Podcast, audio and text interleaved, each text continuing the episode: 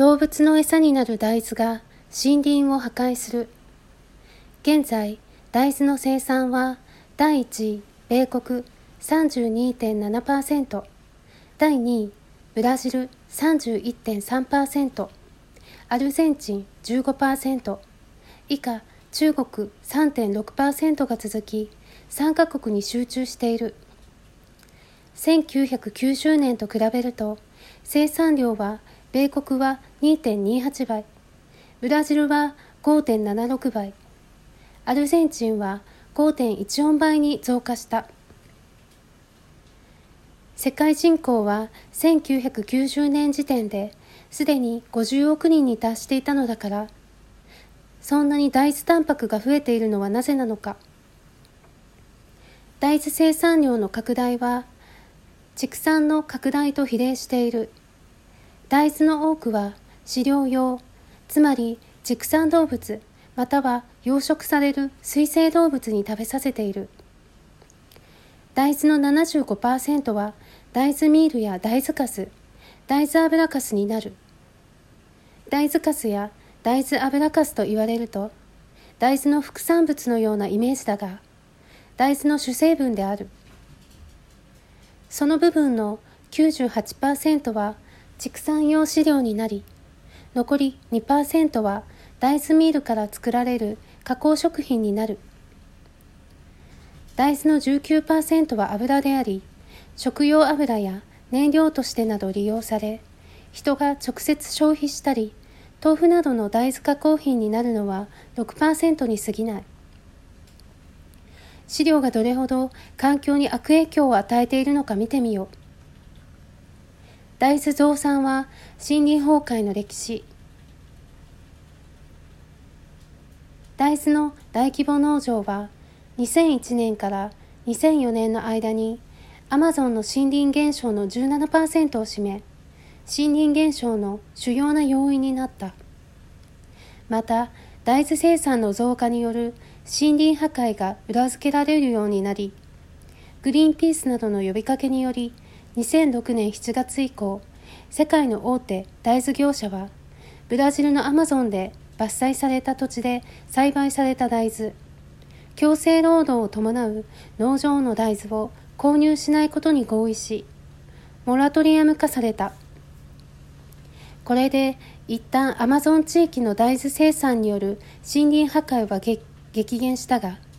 以前に伐採された土地や放牧のために伐採していた土地を利用することになっていったため大豆と森林破壊との関係性が断たれたわけではない。それでもブラジルのアマゾンの森林減少率は70%以下。大豆生産はそれだけ影響を与えていたのだ。しかし、それ以外の地域での森林破壊は続く。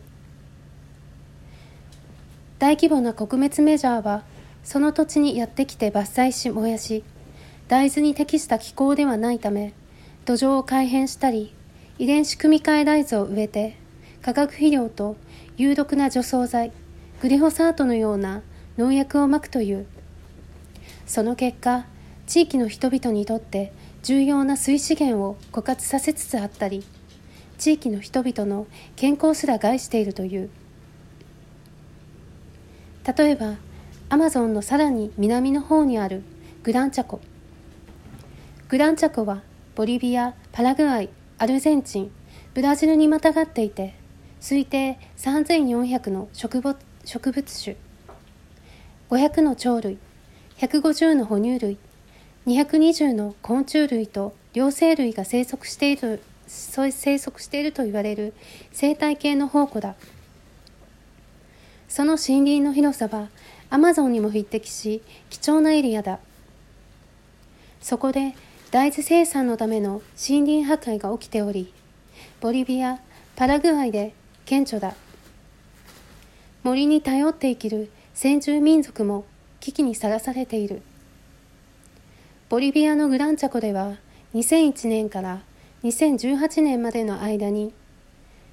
4万8300平方キロメートルの森林を失った。その広さは福岡県と同じ程度の広さだ。しかも2016年と2017年はこれまでで最も森林破壊が激しい。パラグアイの変化はさらに激しいと言える。2001年から2018年までの間に5万7200平方キロメートルが森林伐採された。パラグアイの国土は4万6752平方キロメートルであり、国土の14%に相当する面積の森林を失った。2019年、パラグアイの環境保護機関機関であるインフォナは2017年8月から2018年8月の間にグランチャコで起こった森林減少の約4分の1が違法伐採である可能性があると発表している歯止めはなかなかかからないアルゼンチン北部がこのグランチャコエリアであり南部はやや荒涼としていて森林のエリアはこのエリアに集中している。2001年から2018年までの間に5万7700平方キロメートルの森林を失い、その貴重な森林をアルゼンチンは1990年から25年間で22%失ったという。大部分が大豆の大規模農業に変わった。さらには森林伐採の影響で水の吸収率が激減し洪水を引き起こしているともレポートされているカラカラになった大豆ミールを日本は2017年にはブラジルから1億9080万2000トン。2018年には3521万5000トンを輸入。飼料になる。さらに日本が鶏肉の約半分を海外から輸入していることを考えれば日本の大豆の間接消費イコール畜産物消費もこの森林破壊を大いに加速していることは間違いがない。大豆を与えられて育ち皆さんの食卓にやってくる鶏肉卵がどれほどの犠牲を伴っているのか考え直し食生活を見直さなくてはならない。気候変動森林破壊生物多様性崩壊それに伴う人権問題さまざまな問題と工場畜産は一体だ。むしろ工場畜産があるからこれらの問題が起きているのだ。今の時代あなたは多くの情報をインターネットで探すことができる。にもかかわらず自分の食べているものは安心だ。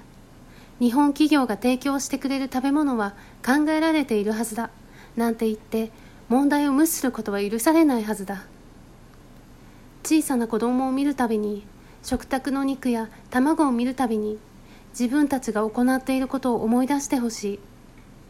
自分たちが気軽に食べる肉によってこの子供たちの未来を奪っていること。を最後に日本人として日本を少し擁護したいと思う点は日本がブラジルから輸入する大豆は2018年は5億5985万3000トンである。これには油も水分も含まれているため大豆ミールの輸入量との比較は難しいが日本は効率の良い直接消費も多い。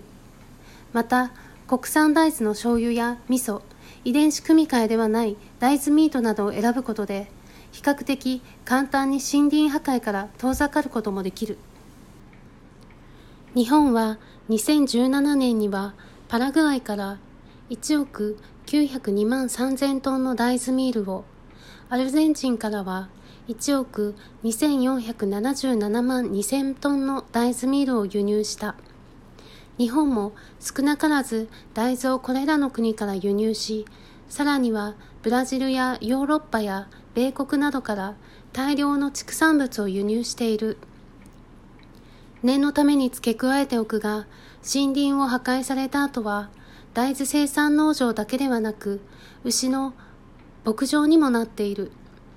いずれも畜産業のために伐採されているのだ例えばアマゾンの隣にあるセラードブラジルのセラードとはアマゾンのお隣にある熱帯サバンナのエリアを指す。このセラードは南米で第二の生態系を抱える豊かで希少なエリアだ。両生類150種、昆虫類120種、鳥類。837種、哺乳類。161種が記録されているそうだ。地元の人々にとっては貴重な水源でもある。ブラジル全体では2001年から2018年までの間に53万8000平方キロメートルの森林を失った。フランス1個分程度だ。セラードにかかるバインヤ州は2001年から2018年の間に3万1400平方キロメートルの森林岩手県2個分ぐらいをマラニャン州は4万6600平方キロメートルスイス1個分ぐらいを失った。セラードにあるトカンティスの森林喪失は2017年だけでも東京都1個分に及ぶ。2017年トカンティスで活動した大豆商社最大の会社は三菱商事の子会社であるアグレックスとブラジルであった。アグレックスとブラジルが扱った量はトカンティスで生産された大豆の18%を占め、すべて輸出されたという。そもそもこのセラードでの大豆生産などの土地開発は、独立行政法人国際協力機構によって日本とブラジル両政府とともに日本、ブラジル、セラード農業開発協力プロジェクトとして進められた。そしてそれが今のセラードの自然を破滅的状況に追いやった当時の思惑は知らないが結果的には未来を食いつぶす事業であったと言えるだろう JICA 研究所のページにこのように書かれている。